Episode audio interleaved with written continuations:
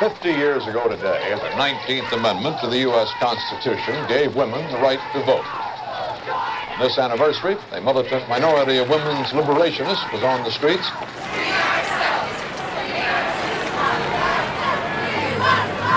So remember, man, if you come to work tomorrow and your secretary refuses to do the filing and then go home and find that your wife has refused to do the cooking, don't blame them. Remember, you gave them the vote 50 years ago.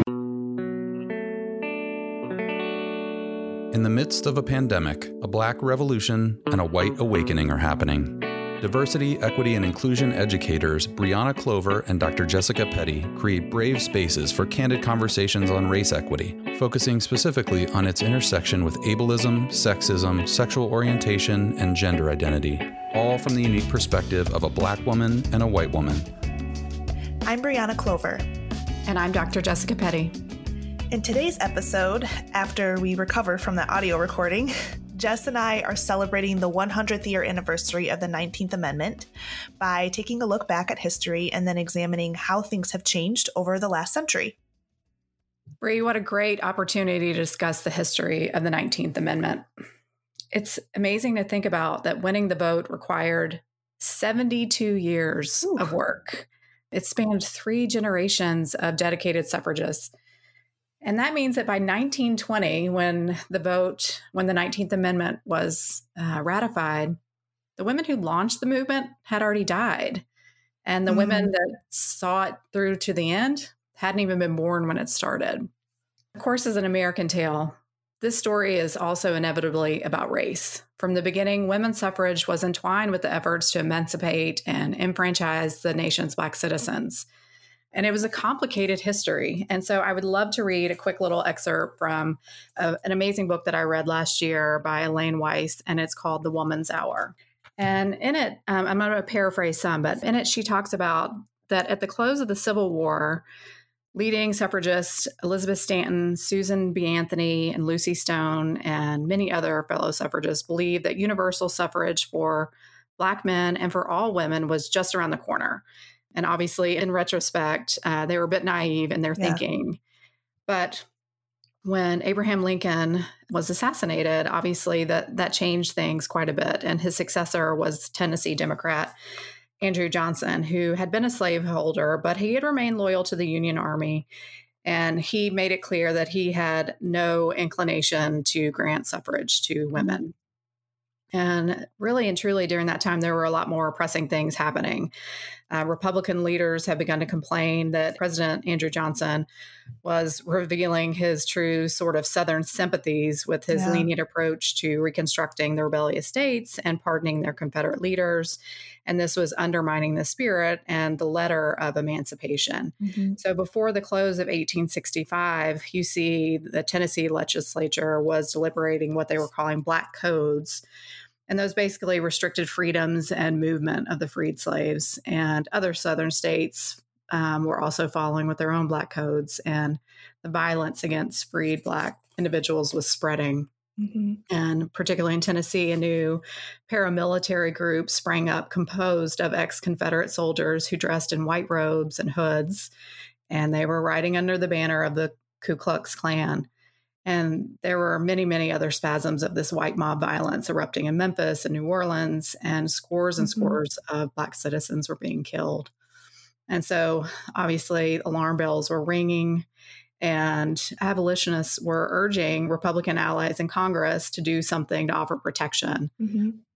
And this is where we see the draft of a new constitutional amendment, the 14th, began to circulate, and it meant to secure equal protection, due process, and civil and voting rights for all persons, but not exactly all persons. Yeah. And so, for the very first time in Section 2 of the proposed amendment, uh, the phrase male citizens appeared. Mm. Where no other example of gender designation had ever been seen in the US Constitution. Mm. So, this was really about the rights of male citizens to vote. And the suffragists realized that their allies were sort of abandoning them at this moment. And it was for a combination of practical and political reasons. And for the abolitionists, this was a historic moment for them and they needed to secure the protections of their citizens mm-hmm. and so you see amazing black male leaders like frederick douglass william lloyd garrison wendell phillips um, they all agreed that women should have the right to vote. But here's a quote from the book. It's, they say, But the nation could not swallow two immense reforms at once. Mm. And the black man's very life depended upon his ability to protect himself from the vote. So Frederick Douglass basically said, um, The women's hour will come, but not today. Mm. I think that's important because we see over the course of our history there's so many things that we're not told but then there's also just so many messy sort of yeah. parts of it that that we really need to be mindful of as we're telling these stories and and not just reduce them to sort of very simple and these wholesome events that happen like oh yay women got the right to vote mm-hmm. and then we all move mm-hmm. on and wear our yellow rose right it should be a it's complicated that should just yeah. be you know. yeah it's like a facebook status yes yeah so i really enjoyed doing the research i learned so many incredible things seeing the propaganda and the ads that were created against voting just really blew my mind. So um, I had a lot of fun researching for this, and I'm curious. I'm sure there are things that popped up for you that uh, maybe you didn't know or really stood yeah. out. So I'd love to hear your perspective. Yeah, first of all, thank you for sharing that historical context. I think it's so important. I think my first reaction was this wasn't that long ago, you know? Mm. Um, but simply put, when we look at the 19th Amendment specifically, one word I think is missing there. It hmm. secured mm. white women's right to vote.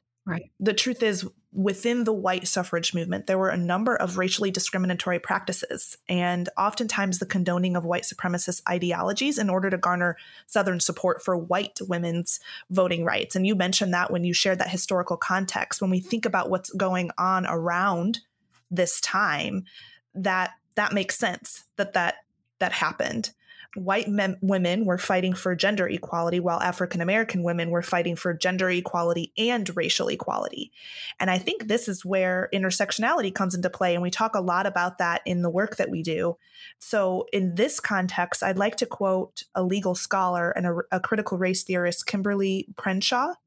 She argues that, quote, racism and sexism intersect in a manner that compounds Black women's oppression.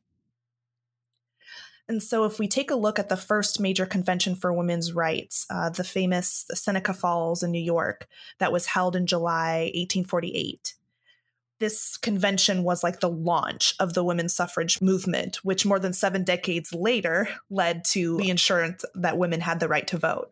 But if we take a look at that specific event, I'd like to challenge us to take a critical note of this with an intersectional view. So, if we look at this event with an intersectional view, we ask ourselves questions of who were participants, who were there, uh, who was being was benefited by this event. So if we look at the participants there, they were middle and upper class white women, a few white men supporters, and one African American male, Frederick Douglass. No black men, women attended the convention. None of them were invited.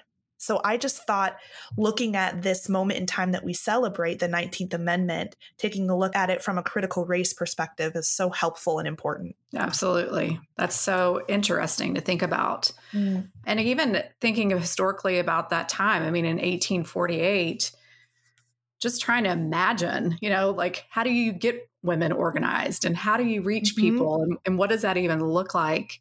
And then to think about the lack of inclusion within the voices, yeah. mm-hmm. but still we use the word women's rights and we don't say white women. That's what was meant, right? Yeah. Exactly. So that's why we always say words are so important. And sometimes the lack of words. exactly. Um, Even more critical. Right. Yeah. Um, so it's it's interesting for me because I grew up in Nashville and you know, Tennessee played a really critical role in the ratification of the 19th Amendment. And so I was taught a lot about that, but never from a racial perspective. The things that we were sort of told here it is, you know, hot summer of 1920. And, you know, Tennessee was on the hook to be the 36th state, which is what was needed to ratify the mm-hmm. amendment.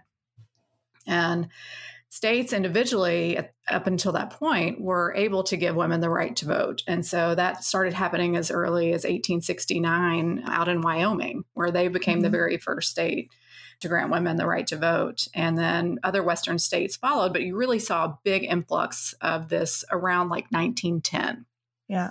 And Tennessee actually in 1919 was the 37th state, and they were actually the first Confederate, former Confederate state to allow women to vote. But so what the amendment really was focused on was this idea that all states, women in all states would have the right to vote. Again, mm-hmm. here we're missing the word white women. But that's really what I was taught.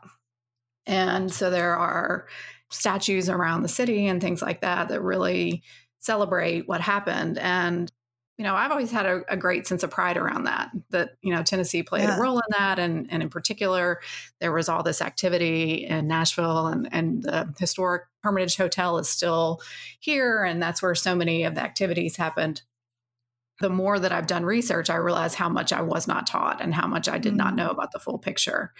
But if I can stop for a moment and just share a ridiculous thing that I learned during my research. wow. So there was an argument against women having the right to vote that I had never heard before. And so I thought I'd share this with you. Yeah. This was widely accepted within the medical community that strenuous thinking harmed a woman's reproductive organs because it drained the blood from our ovaries and moved it to our brains. Oh my goodness. Which was would endanger the continuation of the human species. And so that's a reason that people are afraid for women to get wow. the right to vote. I just I of all the things I had not heard, I was like, that one really that's pretty crazy. Yeah. Well, and that's that it just blows my mind because I don't even know why I'm surprised anymore. But when you take a look at even the history of gender and race equality, so many arguments from the medical community around preventing laws to to expand the influence and the rights of women and black people and indigenous there's a lot of examples of the medical mm-hmm. community supporting that at the time and yep. it just yeah there's just so much. The more the more i learn the more my mind is blown. Yeah, so absolutely. thank you for sharing that weird but important. I think it's important because if we think about the medical community today and the respect that we have you know like when we go to the doctor we just expect that they were trained in that so they know right. all things to do with medical. So well yeah very interesting I think you've shared a lot of really good dates here. So I thought I'd transition to to think about okay, so when did voting rights for Black women, when were they protected? Mm-hmm. And it wasn't until 45 years later when the Voting Rights Act of 1965 passed. And this was shortly following the Civil Rights Act of 1964. And essentially, the Voting Rights Act aimed to overcome barriers at both the state and the local levels that prevented African Americans from exercising their right to vote. And if we think about in the context of this time, despite legislation, oftentimes African Americans were met with violence and even creative out of this world barriers when they tried to exercise their right to vote. And one specific example of this is literacy tests. So, Blacks attempting to vote were also often told by election officials that they either got the date wrong, the time, or the polling place wrong, or that they possessed insufficient literacy skills to vote. And it's important to note also that the Black population at this time did suffer a high rate of illiteracy, and this was due to centuries of oppression and poverty, mm-hmm. something that they resiliently fought at every turn, including building their own schools, hundreds of them, when they weren't allowed to attend, attend white schools. But I thought that was just kind of an important piece of history to understand in the whole context of Black rights in general. Yeah sometimes outlandish. They'd be asked to recite the entire Constitution or explain the most complex provisions of state laws, which was a task likely that even most white voters wouldn't have been able to accomplish. I mean, I can't accomplish that. Yeah, let's be real. Yeah, that's ridiculous. it is. Yeah. And I think it just highlights how slowly progress has happened. And, yeah. you know, we see it today even you know mm-hmm. overall women are still seen as lesser than men you know even after civil rights and the voting act and all these things mm-hmm. that has continued An, an interesting thing that I learned all women were denied the right to have their names on a loan unless a, a, male like their husband or their father had signed for them. This was happening until the Equal Credit Opportunity Act was passed in 1974. So wow. think about that. Women were working, they were earning a living. I mean, they could be completely financially independent, but they couldn't build credit or gain access to loans without the permission of a mm-hmm. man until 1974. And that's just addressing personal property. In the business world, women couldn't get equal access to capital until 1988 when the Women's Business Ownership Act was passed. 1988. Yeah, in our lifetime. Yes. in, in, my lifetime in 1988, I was at the, I remember being at the movies with my grandfather watching Who Framed Roger Rabbit.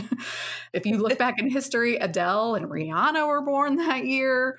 Digital cell phones were invented that year. Like, this is not some archaic, far away no. time. This is very recent. And that meant that until 1988, women could not get a loan or get additional capital to start or grow a business. Crazy.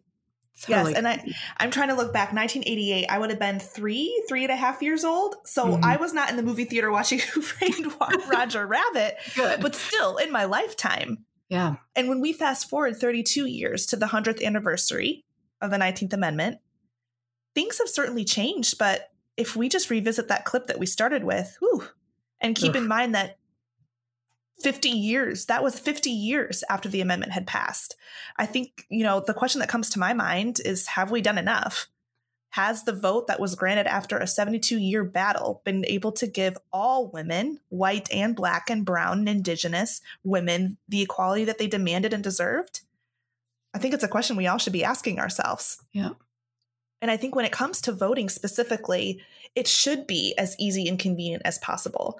But the truth is, even today, in many cases, it isn't. And so I thought maybe we could just talk a little bit, some of the research that I was recently doing, just to get some examples and understand this a little bit more in depth.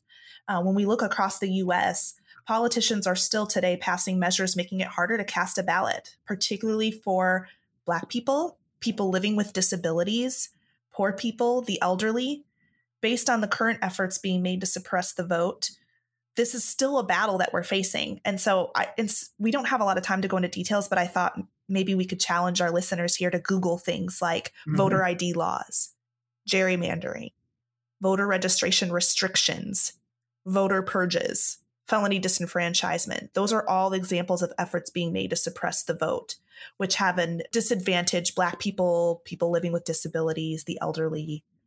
Um, all of this is to me a reminder that oppression morphs and shifts over time. Just as we see with racism, power is not shared easily and it is not granted or given. And I wish we had more time to talk about this because I would love to dig into more of the details of what went on for Black women during the suffrage movement. But I think it'd be a disservice if we didn't honor the resilience of the many African American women suffragists who, despite all the odds against them, fought tirelessly to pave the way for universal equality at the ballot and beyond. So, if you don't mind, I would love to close by listing some of the resilient, intelligent, determined Black women who fought tirelessly for all women rights, including Black women. So, do you mind if we maybe I just list a few and our listeners can Google them at a later time? I think that's great. And there's so many amazing quotes and examples of the action and impact that they had that yeah i agree with you completely like we don't have enough time here to cover it but they're just the bravery um, yeah. and the just the way they stuck to their values and their moral, morals was really just so impressive totally agree jess there's many that i've probably left off but thought i'd share some that maybe we have heard of but maybe some that i don't even remember li- reading about in my history books in school mm-hmm. so all right here i go sojourner truth Ida B. Wells Barnett, Charlotte Vandine Forten, Harriet Forten Purvis, Margaretta Forten, Dorothy Height, Mary Church Terrell, Angelina Weld Grimke, Mary Ann Shadd Cary, and Mary Talbert. So I'd love maybe just to end our time today with a challenge, with um, some inspiration for us as we celebrate the 19th Amendment. What if we celebrated the 19th Amendment by recognizing that the true victory was not won in 1920, nor was it won in 1965 with the Voting Rights Act, and it still has not been won? What if the unlearning of our whitewashed history, along with the uplifting and remembering of our African American and our white sisters' impact on universal suffrage, could give us the power to move mountains? could give us the strength and the influence to break down the existing barriers to achieving true gender equality? And what if we let Black women lead? All of these what ifs aren't intended to underestimate the significance of any one event or person, but rather to challenge us to get real with our history and hopefully motivate us to constantly pursue the truth. After all, the truth will set us all free. We are learning so much from others that on each episode, we want to feature a thought leader or a resource that is impactful to us. This episode's featured follow is Women's Vote Centennial Initiative. Nearly 100 years ago, women around the U.S. protested, picketed, and were imprisoned to secure their constitutional right to vote. Today, only 19.6% of elected officials in Congress are women. And during the 2016 presidential election, one in every three women eligible to vote did not cast a ballot. 2020 Women's Vote Centennial Initiative stands proudly on the shoulders of the brave and brilliant suffragists as they honor their legacy and continue the unfinished business of creating a more equal and just society. Learn more about their work at www.2020centennial.org. You can also follow them on Twitter, Facebook, and Instagram. After listening to this episode, whether on your own or with your work teams, family, or friends, we'd love to leave you with the moment of celebration. When the 19th Amendment was ratified 100 years ago, cities across the country rang bells in celebration. Bry and I are asking you to join the I Ring the Bell campaign to share a cause you care about. Here's how it works shoot a cell phone video, sort of selfie style, and in the video, tell us who you are and what cause you're ringing a bell for today and actually ring a bell if you have one, or you can get a great cool sound effect if you're super savvy. And once you've done that, use the hashtag I ring the bell so we can all celebrate together. Your cause can be anything ending domestic violence, fighting for disability rights, advocating for racial equality, mentoring of young people in your community. As long as it matters to you, it counts. We want to be loud and we want this activity of community and solidarity to spark a conversation about how far we've come and how far we have to go. Join us in celebrating the women whose resilience and passion paved the way for women and girls today. As we embark on this journey of unlearning, we are so thankful that you're here. We are excited to continue unpacking this conversation around race, equity, and intersectionality together. Stay connected with us visit our website at lunchandunlearn.com and subscribe to our newsletter. You can also follow us on Instagram at Lunch and Unlearn and Facebook at Lunch and Unlearn. We hope you'll grab lunch with us again and join us for more brave conversations next time.